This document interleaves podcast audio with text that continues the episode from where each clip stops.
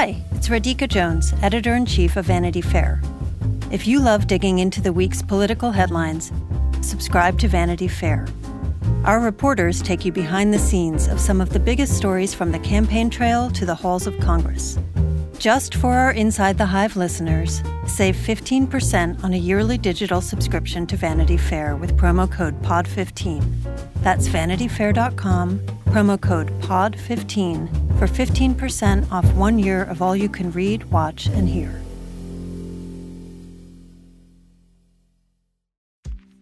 AI is making waves in every field it touches. President Biden is now on TikTok, and the election draws closer each day. With so much going on in the world, it is hard to keep up with it all, let me tell you. Hi, I'm Kai Ryssdal, the co host of Make Me Smart. It's a podcast from Marketplace. And every weekday, Kimberly Adams and I break down the latest in business and the economy with short daily episodes to make it easy for you to stay in the know. Listen to Make Me Smart wherever you get your podcasts. Welcome to Inside the Hive. I'm your host, Nick Bilton. It has been a pretty insane week in the news, and it's only going to become more insane as the week goes on. And I have the perfect guest to discuss what is going on in the cultural climate in Washington and with whistleblowers and so on. And I want to welcome John Tye to the show. John, how's it going? Great, Nick. Thanks for having me. So let me ask you to give a very brief 140 character introduction of yourself, and then we'll jump right in. Yeah, I'm the founder and the CEO of Whistleblower Aid. We're a nonprofit legal organization in Washington, D.C. We launched in 2017. We've represented uh, a variety of whistleblowers from departments of energy, State Department, CIA, uh, Federal Housing Finance Agency, and we are supporting the legal team representing the uh, two anonymous whistleblowers in the Ukraine matter. Okay, so before we get to the Ukraine and and the, the hearings that are going on, and everything, I'm curious is is the whole whistleblower climate? I mean, I you know, there's been m- movies and TV shows and things that have touched on this stuff in the past, specifically around the informant with smoking, uh, a couple like a decade or so ago, and things like that. But it seems like this the rise of the whistleblower is is among us. Is this because of the the internet because it makes it easier to release information, or is it because of the political climate, or what has brought this about at this point in time? Do you think? It's a good question. I definitely agree that every day that goes by, the importance of whistleblowers goes up uh, for the rule of law, for the health of our democracy. I think the reason for that, one of the reasons for that, is that 50, 60 years ago, the biggest threats to democracy were statutes on the books that we all knew about. So things like segregation or outlawing, you know, homosexuality or uh, uh other things like that. Uh, today, you know, that's changed. Some of those uh, laws aren't on the books anymore. Uh, and the biggest threats to democracy are covert. They're hidden. They're it's about the control of information, the misuse of information.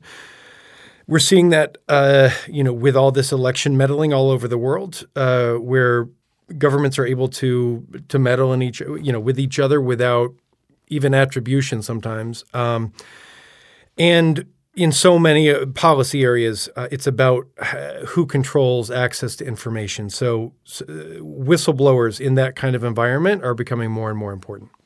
So you were a whistleblower, um, and I want to talk a little bit about that. And but I also, as you talk, if you can tell us a little bit about what your specific case was, but I also want to talk a little bit about what it's like to do that. For you know, is it terrifying? Are you are you worried about the repercussions? Do you feel like this is the most important thing for the country? Um, uh, what's kind of going through your mind as you're going through the experience yourself of of of trying to get something public that you know is wrong? Yeah. So I, will quickly summarize my situation. I worked at the State Department in the Human Rights Bureau on internet freedom uh, around the world, starting 2011 through 2014. During that period, the Snowden disclosures happened, and I was part of the diplomatic team responding to them. Uh, various governments and the UN, uh, rights to privacy, that kind of thing. And during that, I got two classified briefings from the NSA, the National Security Agency, about the scope of signals intelligence collection around the world. And it turned out I, you know, I had a top secret clearance, uh, got these classified briefings, and it turned out that even for a whole year after the Snowden disclosures, there hadn't been a single article on the legal authority the NSA was using to, to, collect uh, most Americans' data, which is an executive order called 12333. I felt this was seriously problematic, that it violated the Fourth Amendment, that there, even after the disclosures, there hadn't been any discussion of this. Uh, so I wanted to come forward. I did not want to go to prison. I did not want to break the law. I did not want to flee the country. Uh, so I ended up hiring l- lawyers. So you asked, what was it like? It was scary. Uh, I was one of the lucky people because, first of all, I was a lawyer myself, so I knew lawyers to call. Uh, I had enough money to pay them. I paid them thirteen thousand dollars, which is not nothing, uh, and a lot of people, you know, can't afford that. And you know, I had options so that I I didn't have to break the law to follow my conscience. And that's really what we've tried to do with Whistleblower Aid is build an institution that going forward more people uh, will have more more lawful options. Do you the day that you the day that you blew the whistle um, on this program? Did you were you kind of prepared for what was going to happen? And was it was it more intense than you thought it would be? Or was it kind of essentially what you anticipated? Yeah you know uh, it was scary. I remember pacing around my house just going through all the different permutations. Have i got something wrong? Am i doing something wrong? Could they try to come after me for something? I mean for hours and days uh, you know i was thinking about that kind of stuff. I ended up meeting with staff from the Inspector General at the State Department, at the Inspector General for the NSA, uh, staff from the House and the Senate Intelligence Committees. And ultimately, I wrote a an op-ed that was published in the Washington Post. But before I submitted it to the newspaper, I I, I put it through pre-publication review, and had the government review and make sure there was nothing classified in there. And all of that was scary. And I, in fact, I had to write that document by hand because it's Ill, it's illegal to uh, introduce classified information onto an unclassified computer system like my laptop, uh, and until they clear it, they you can't be sure it's not classified. Uh, so I had to actually I have all these pa- paper handwritten drafts of this wow. thing. Yeah. So when you um, after this happens, uh, you have the decision. You say, "Okay, well, I know what I've been through, and I'm, i want to make sure I help other people." In that period of time, it seems that you know that there's been countless whistleblowers that have come out, and you've of course been involved in, in a n- number of them, and from you know Ronan Farrow's uh, reporting on Joi Ito's relationship with Jeffrey Epstein, um, uh, the current case right now sitting in Congress, you know, countless things. Do you, have have you been able to kind of help people through both the emotional aspect of this as well as the legal aspect? Is that part of the of the process that you go through with these folks? Absolutely. It, it's a very scary thing. People's careers are at risk. In some cases, uh, their freedom is at risk if if they are handling, for instance, classified information. And people are scared and they don't uh, know what to do. Often they're very emotional, obviously, uh, ab- uh, about things, and they need someone to to help them. So, you know, we are first and foremost a legal organization. As part of that, uh, we are allowed to and do provide social services sometimes. So, when one of our clients got fired, we helped pay their rent for a, a few months until they were able to get a new job. Uh, we help people with counseling or medical issues. Uh, we help them secure themselves. So we have both technical and physical security advisors. We give them new devices uh, so they can use clean devices to communicate with us. Uh, generally, try to do everything we can to make this process safer for people. Have you had instances where people have come to you and uh, wanted to come public about something, and you've advised them not to, or that you have um, have they have become gone public and, and nothing has come as a result of it? Well, yes, there have been people who wanted to make disclosures that we advised them not to. And typically that was to protect them. Now, you know, each of these cases is complicated, each of them is different. And, you know, maybe 90 to 95%, we said, oh, yeah, you can disclose this, but let's leave out this detail because that could expose you to a problem or it's unfair to someone else. I mean, we are we're clearly doing our best to, to help our clients, but we're also not trying to infringe on other people's privacy. We're not we don't engage in doxing or mass leaks or anything like that. And if someone else's privacy uh, would be impinged by a disclosure, you know, that's something we would take into account. Is, sorry, I forget the second question. Was you know have there been instances where people have disclosed things and you and nothing has come of it? I mean, I you know there's obviously a number of different instances where we've seen things uh, come of whistleblowers. Um, ha- have there been times where as you've been of course yeah folks? i mean unfortunately the answer is yes is that valid disclosures do not always get results uh, one of the, the the two biggest reasons people decide not to become a whistleblower is number one they're worried about their career and their safety and retaliation number two they're worried they're going to incur all these costs you know personally and nothing's going to change so we clearly are, are working hard uh, to, to help people feel safer but we're also working hard to bring accountability on their underlying disclosures. A great example of that, our client Simon Edelman was the photographer at the Department of Energy who was in the room with Secretary Rick Perry and a coal executive named Bob Murray uh, that Simon thought was was inappropriate, uh, was you know was corrupt. Simon, the government took steps to hide this meeting, um, refuse FOIA requests on the documents. Simon was the photographer in the room, and he took close up photos of these documents that basically show Murray, the Murray Energy Corporation asking for special favors uh, from from Rick Perry. And Rick Perry basically just went down the list and started doing these favors for this company. Um, and Simon had the evidence of it. And Simon's photos, I think, were uh, instrumental in stopping Perry's proposal uh, to the Federal Energy Regulatory Commission to subsidize Bob Murray's coal business. So uh, certainly not every disclosure works, but but but they can. Uh, the, the FERC ended up voting that proposal down five to nothing uh, after those photos, Simon's photos came out.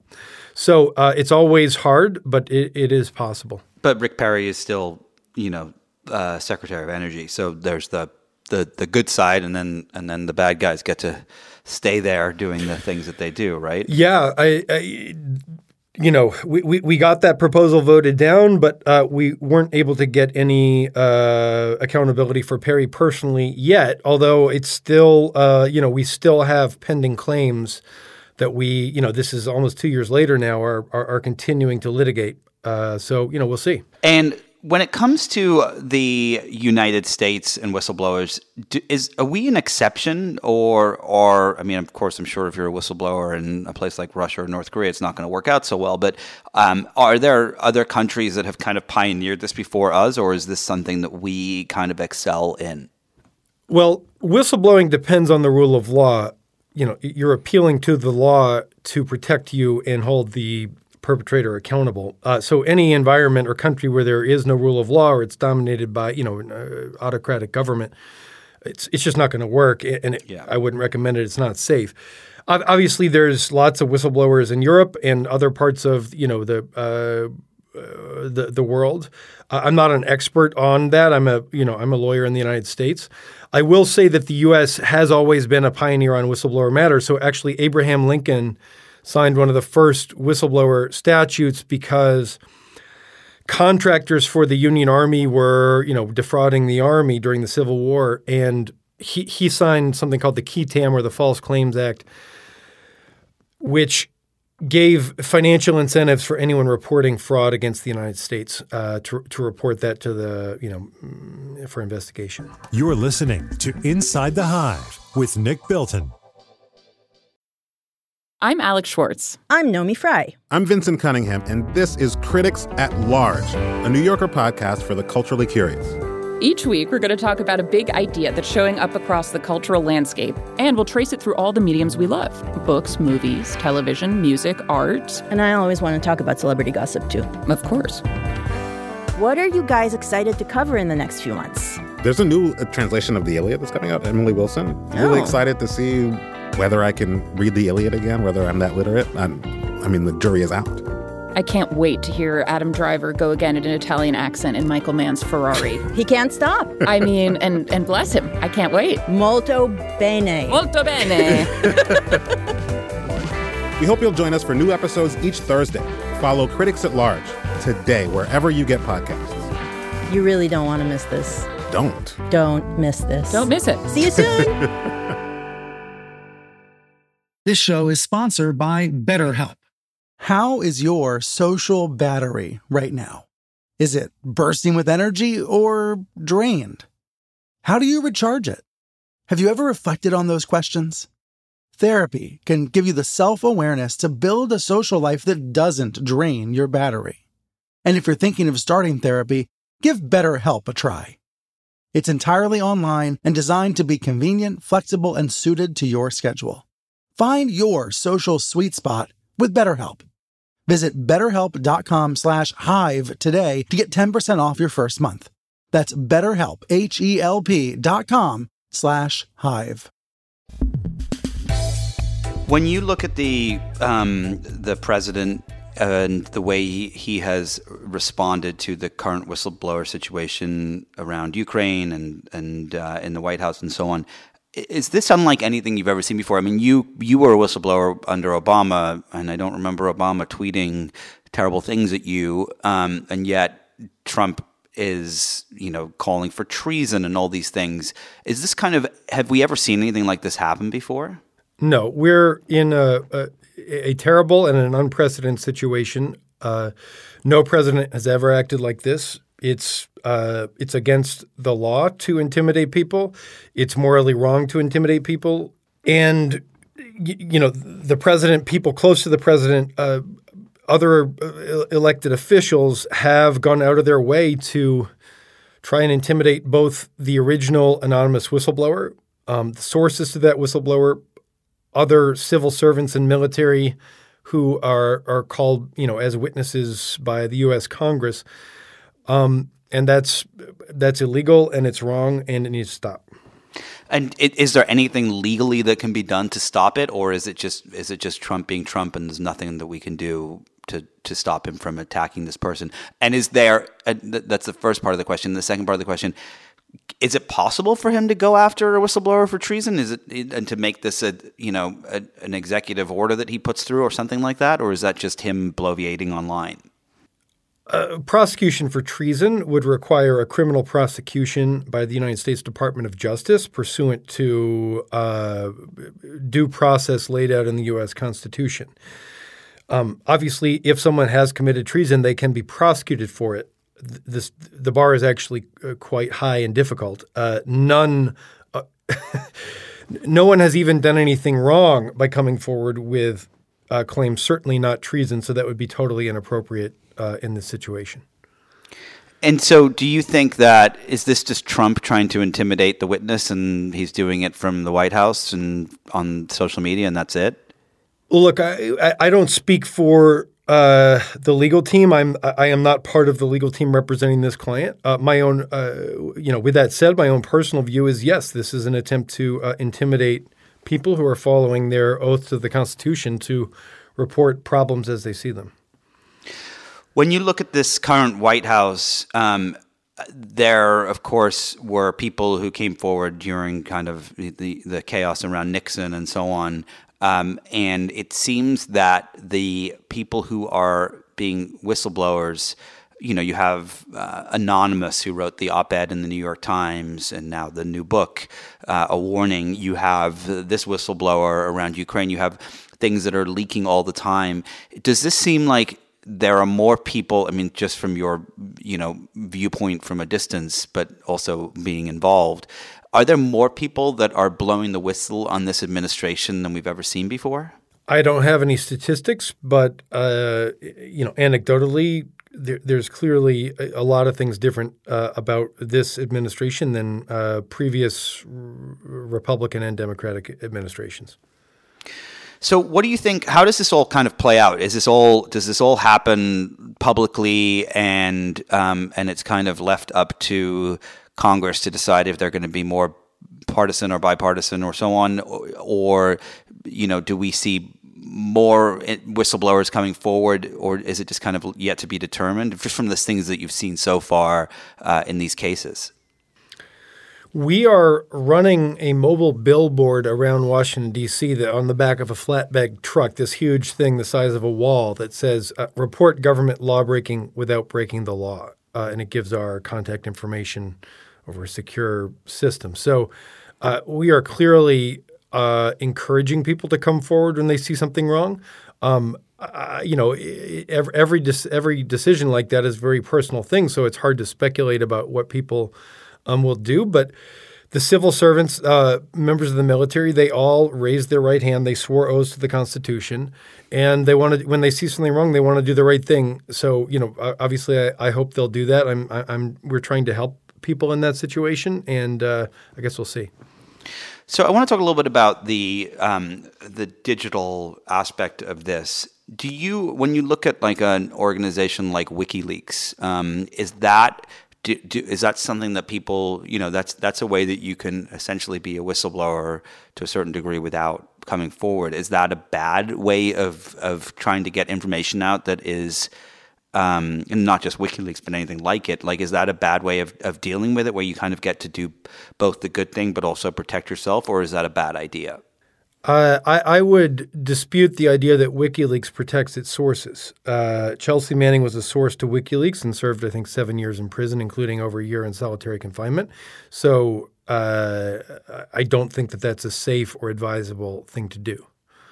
Um, you know, we we are created to help people avoid legal liability uh, as they blow the the whistle. Um, so, uh, you know, the first thing you should do is talk to a lawyer. Don't go to a journalist. Don't go to WikiLeaks. Uh, talk to a lawyer that you trust. They can invoke attorney-client privilege to protect your conversations. Um, and so the only advice I can give is is come talk to us or some other lawyer that you trust. Uh, that's the only uni- universal piece of advice. Um, and certainly leaking to WikiLeaks or a newspaper is not a safe thing to do, especially with classified information. When you talk about, um, when we go back to your case, um, Order 12333, um, it was essentially about uh, the NSA spying on Americans, knowing what you know now about what goes on with surveillance in the United States. Um, do you do you think that, that our government is still spying on American citizens, or or has that been has that changed as a result of of your um, whistleblowing and Edward Snowden? So I haven't had a security clearance since 2014, which is five years ago. Uh, but there is nothing to indicate that the situation has changed or improved. Uh, and if anything, the U.S. is collecting even more. Uh, the U.S. is collecting a huge part of the data on the global internet, including Americans' communications. Um, and there's various ways that it does that, but the biggest one is bulk collection. I mean, it has it has collection points uh, installed uh, on all the undersea cables uh, at various internet exchange points around the world. Uh, it has private, so private companies uh, are voluntarily participating uh, and are involuntarily hacked, you know, by the NSA. So, no, I, in short, I, I remain highly concerned that – the U.S. government without legal authority, without oversight or from Congress, without oversight from any court, without a statute authorizing it, is collecting most Americans' data, storing it uh, for for five years, uh, you know, searching it, using it, uh, and it's it's a real threat to our privacy. But the thing that I never really understood is what is it that they are looking for, and what do they want? I mean, if I'm texting my wife or you know emailing a friend or I mean or just browsing the internet. Well, what is it that so they yeah. They are only permitted to um, search for things that have a uh, you know a nexus to national security or foreign intelligence or potentially criminal violations. But that historically that's not all that's happened. So there was a, an episode uh, so, so, so they distinguish between HUMINT, which is human intelligence, SIGINT, which is signals intelligence, and then LOVEINT uh, was this scandal in which low-level NSA employees were basically, you know, looking up the photos and messages from their romantic partners. Um, now, those people were disciplined, but that is always a risk anytime this this information is there. Uh, so, you know, and it's the kind of thing that J. Edgar Hoover was doing against Martin Luther King, which is looking for damaging material on a political opponent. In this case, uh, you know, one of the civil rights heroes. Uh, and you know, I, I, personally don't trust uh, any president, and definitely not. The, the, our current president has a history of, uh, for instance, leaking Lindsey Graham's cell phone number, uh, which you know people call it to harass Senator Graham after that. That's the kind of thing that can happen when officials have access to uh, all of our uh, private data.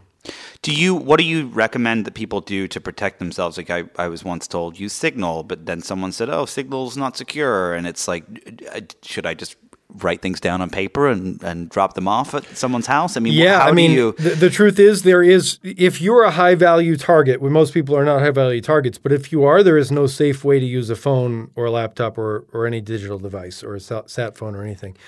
Um, you know, most people aren't in that situation. Um, but the safest thing you can do is have conversations in person and write things on paper and burn those papers. I mean, that's what we do. And I, you know, we have elaborate security procedures to protect our clients with the presumption that we're under surveillance. Um, with that said, yeah, Signal is uh, is a is perhaps the best option. It's not 100% secure. Nothing's 100% secure, uh, but if you use Signal especially on the Apple iOS, uh, it, that raises the cost for people penetrating your your conversations. Um, it, it's pretty complicated. There's no uh, single thing you can do, uh, but you know that would be a a decent first step. Do you um, do you guys use Wi-Fi or do you try to avoid that? Uh, Wi-Fi. Uh, I'm not going to speak about our particular yeah, operation security, but yep. Wi-Fi in general is less secure than an Ethernet connection. Got it. Uh, okay. Hardwired connection. Yeah. You're listening to Inside the Hive with Nick Bilton.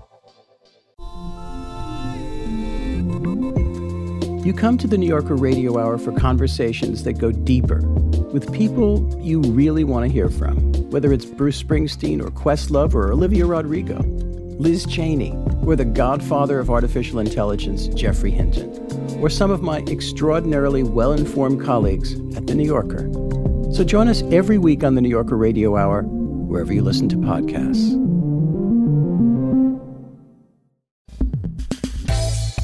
So, when you look at the you know the government and their surveillance tactics and um, and then you look at these corporations like Facebook and Google and their surveillance tactics shouldn't we be more worried about the latter than the former? Or are they equal? Or is it not is it a whole different ball game because it's for corporate profit rather than for you know taking down opponents and things like that? Well they're different types of threats. I mean you know, the Russian and the Chinese governments are hacking hundreds of people throughout the United States and not just in national security positions. I mean, people who work at ener- energy companies and utilities and universities and manufacturing operations and even retail and agriculture. Uh, you know, in a core, I mean, and a high priority target is Facebook and Google and Yahoo and Amazon uh, and you know all kinds of tech and, and telecom companies. So no, go- targeted government surveillance by hostile foreign governments is a threat to thousands, maybe hundreds of thousands of people in the United States. So I don't want to discount that. Uh, yeah. I, I, you know, uh, and that is a real thing. You know, the the the, da- the, data from those people is very valuable, and the cost of hacking them is is pretty low. And I, I, imagine a lot of the listeners on this show fall within the pool of people who could be targeted by by foreign governments. Um, sure, uh, you know, the, the the the corporate surveillance is it is a different an issue. It's sort of a, a different set of issues. I mean, sharing data with Facebook, as we've seen, uh, allows it's it's part of uh, well, it allows micro targeting of you. Um, and so, you know, you're not getting paid for the value of your data. Uh, other people are monetizing that. Um, and it, you know, my view, I don't have a Facebook account because I don't want to participate in a system that is used to uh, undermine elections and democracy around the world. Um, uh, hear, hear to that. I, I, uh, I completely agree with you. Um, one of the things that happens with whistleblowers in today's day and age, because of things like Facebook and social media, is that they inevitably get outed. It turned out that um, uh, Donald Trump's son potentially outed uh, the whistleblower in this particular Ukraine issue. Is it is it possible for someone to be a whistleblower in 2019, 2020 uh, and remain anonymous, or is that just completely impossible? Yeah, we have. The answer is sometimes yes, uh, but you can't necessarily guarantee it. We definitely have clients who have brought anonymous disclosures, one at the State Department uh, and others, and have remained anonymous, uh, and we've protected their identity. Um, you know, with something as high profile as the Ukraine matter, I'm, I'm not going to comment on uh, any alleged names that have come out, you know. But when people have, a lot of people have an incentive to retaliate against that person, um, it becomes hard to protect their identity. So you can't guarantee it, but it, it can be possible. And do you try to do things in advance to get these to make to make it more difficult for them to be identified, or um, is there just only so much that you can do? Yeah, no, there's a lot we can do. I mean, starting off with new devices so that people aren't using their existing cell phones, certainly no work computers or work phones uh, to communicate with us.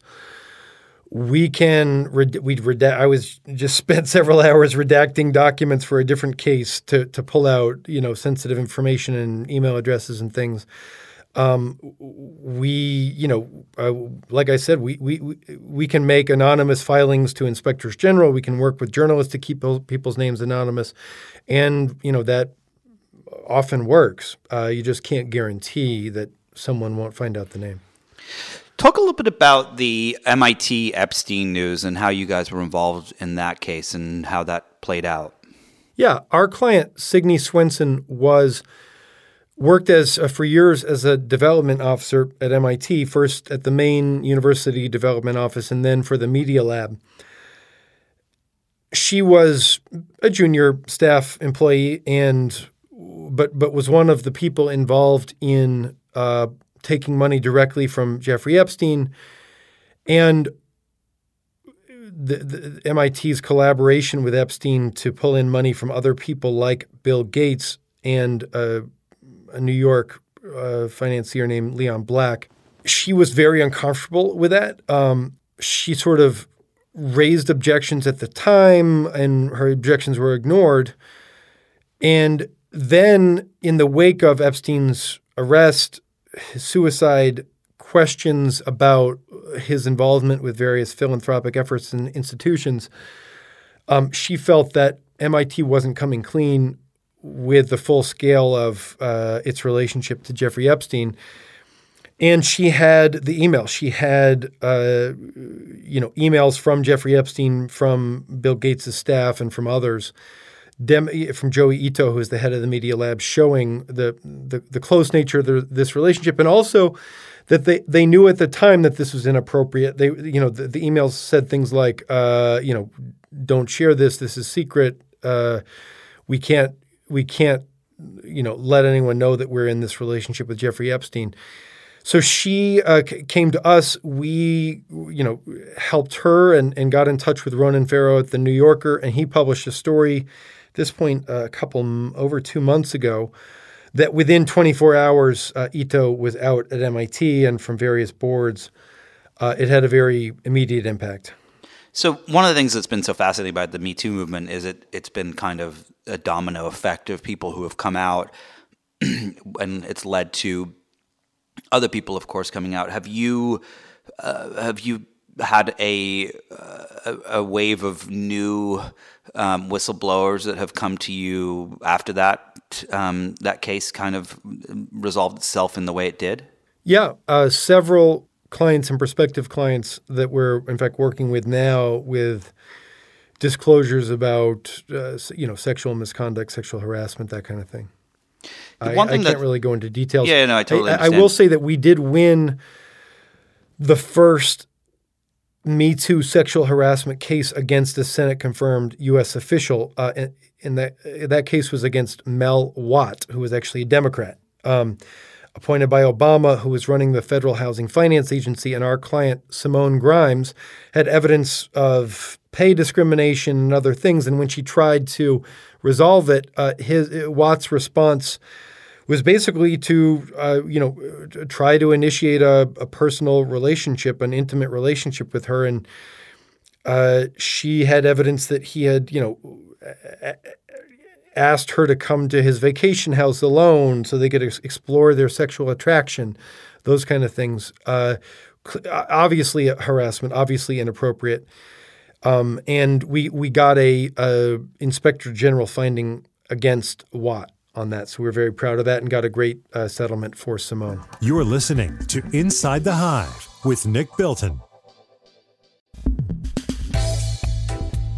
One of the things that I've always found so fascinating about the Me Too movement is how it has uh, it's gone through corporations and businesses um, with with veracity. It is you know we've seen some of the biggest titans of industry fall, and yet in in government it has not actually had the effect you you know you talk about Watts, but um, it has not had the effect that you would imagine it would. I, I and is there is that because there haven't been whistleblowers that have come out, or I mean, we we've seen it against Trump, and it just it's Teflon Don. It just bounces right off him.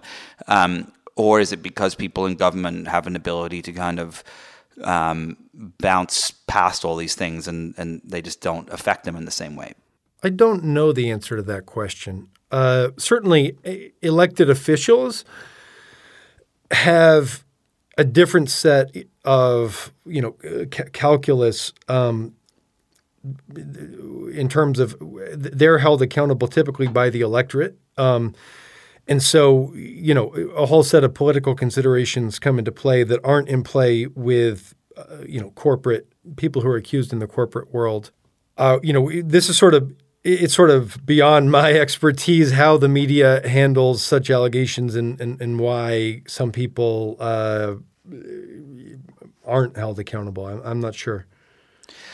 When you look forward to you know to the um, the future of kind of whistleblowing is do you see more instances where corporations um, are starting to be held accountable more? I mean, we've seen it with the Me Too stuff, but we haven't necessarily seen it with the, or maybe correct me if I'm wrong, but we haven't necessarily seen it with uh, the instances of, of corporations doing things nefarious, and we, you know, we know that, that some of them are is it is it are we still waiting for those things to come out or have they come out and been a little under the radar or where does that stand the corporate there's a lot of, of, corporate whistleblowers out there. I mean they're making movies about them uh, you know and the sec the us securities and exchange commission has a whole whistleblower program uh, and this is interesting. Um, we do these kind of cases where if someone at a corporation knows their you know their company is breaking the rules, uh, the SEC rules for public companies or financial regulations,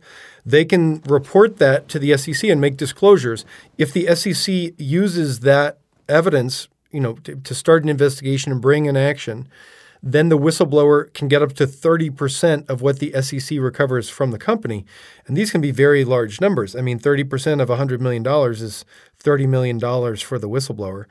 And in the last couple years, we've seen multiple awards for $50 million to you know individual whistleblowers or in, in particular cases. So there are huge incentives and it's happening and the SEC is bringing these cases and, and giving huge awards. Now, most of those people remain anonymous. So uh, there haven't been necessarily media stories about who they are and why they did it, but uh, there is a great opportunity for anyone listening. I mean, come talk to us, and we'll help you file a, a, a claim like that. How do you? Um, how does uh, whistleblower aid you know pay for itself? Uh, do you have uh, donations? Is it is it crowdfunding? Like yeah, how we're people... a, we're a, we're a C three charity nonprofit. Uh, and you know our, our charitable goals are how, the, the protecting the rights of whistleblowers. Uh, so yeah, we we accept. We did a crowdfunding campaign to help pay for uh, you know that this legal team could secure itself and and so it could represent these anonymous uh, intelligence community whistleblowers pro bono. Uh, we've also received money from foundations, um, from individuals, uh, and it's all tax deductible. So, last few questions, and we'll let you get back to your uh, uh, defending whistleblowers. Um, and the one of the people I was when I was reading about your particular case, um, there was this story that I read where it said that um, you know part of the reason you may have been able to do what you did was because Edward Snowden kind of went before you, and he's of course the you know most famous whistleblower I guess in history. Does does do, do you think that he will ever be able to come back to the U.S. or will it will it take a change in culture or an administration that is more understanding of whistleblowers? Like, how does that play out? Do you think? First of all, that's correct. I wouldn't have ever even learned about my disclosures if it hadn't been for Edward Snowden. Uh, you know, he, he he did apparently break the law and, and, and leak classified information, and he's under indictment. Uh, he's currently, you know, uh, has some kind of refugee status in Russia, the Russian Federation, which uh, you know depends on the government, the Russian government. Um, so, if that government ever changes its mind, uh, he would probably be extradited to the United States to stand trial. Uh, I, I, I, you know, your guess is as good as mine as good as mine as to uh, whether that might happen or when. Uh, you know, it, it's hard for me to say. Is he, does he have like is there a a strategy for someone like Edward Snowden to kind of figure out a legal way to uh, to be able to come back? Like, is there a world where he, you know, they push for some change in the law, or somebody has to, you know, or, or in his case, he would need to negotiate some kind of deal with the U.S. Department Department of Justice, uh, which you know, based on what I've seen, the Department of Justice ha- has no intention of negotiating such a deal. Uh, but that could change with the new president, so it's hard to it's hard to say. Do you think that um, when it comes to this administration, we will see more whistleblowers, or is it kind of it all depends what happens with this current case? We've seen a lot already, and every reason to think we would see some more.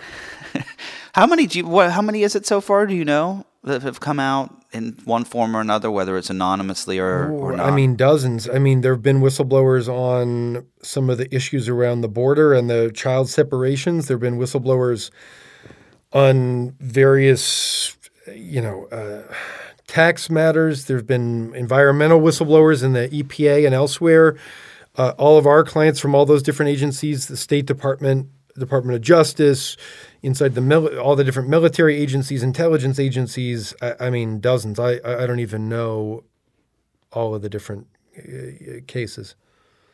If you one um, last question for you: uh, When you look at, you know, you have these people that are coming forward to you every day talking about these bad things that are going on in governments and companies and so on and so forth. And on the one hand, you you have this world where you're seeing the pretty dark side of everything quite consistently, but you're also seeing the positive side because people are coming forward.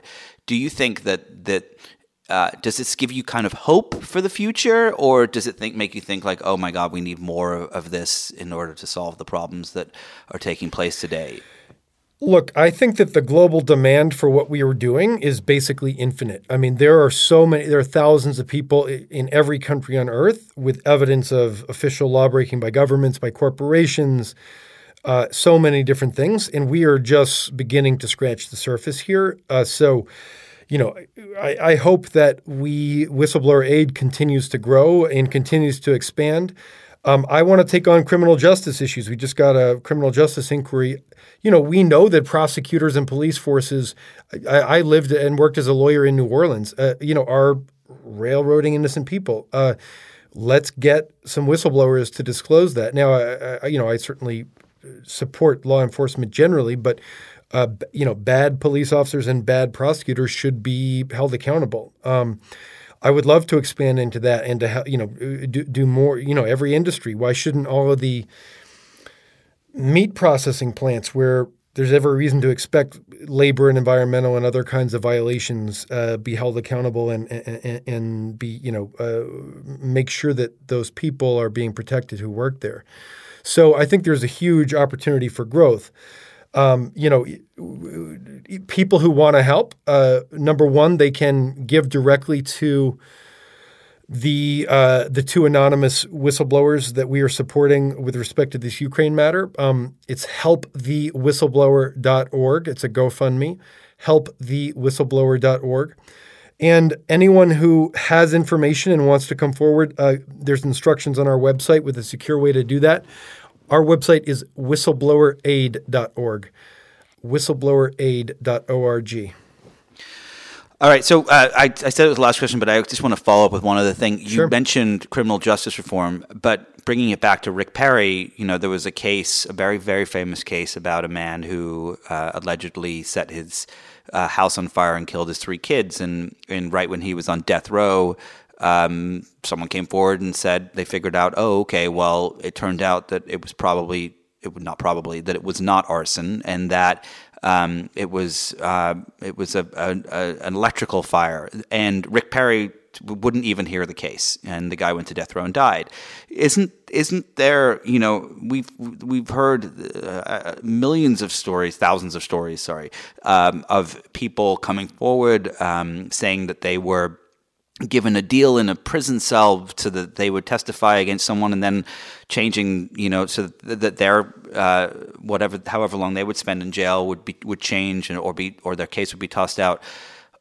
This is an example where these people that come forward rarely have an impact. How do you if you do go after criminal justice reform how do you make sure that the people who are blowing the whistle are going to ensure that there's going to be uh, a result as, uh, uh, for that rather than them coming forward and nothing happening. Look, I, I, am far from the only person in this country. I mean, Republicans, Democrats, a lot of people agree that our criminal justice system needs a lot of work, and there are no easy fixes. I mean, it's very localized. We need more resources. We, we need better defense counsel. We need um, better prosecutors. So, so there is, you, you, know, we need acts of Congress and reforms by all the 50 states to improve this situation. So there's no band aid solution here. With that said, if one of your listeners wants to reach out and, and help on this, here's what I propose.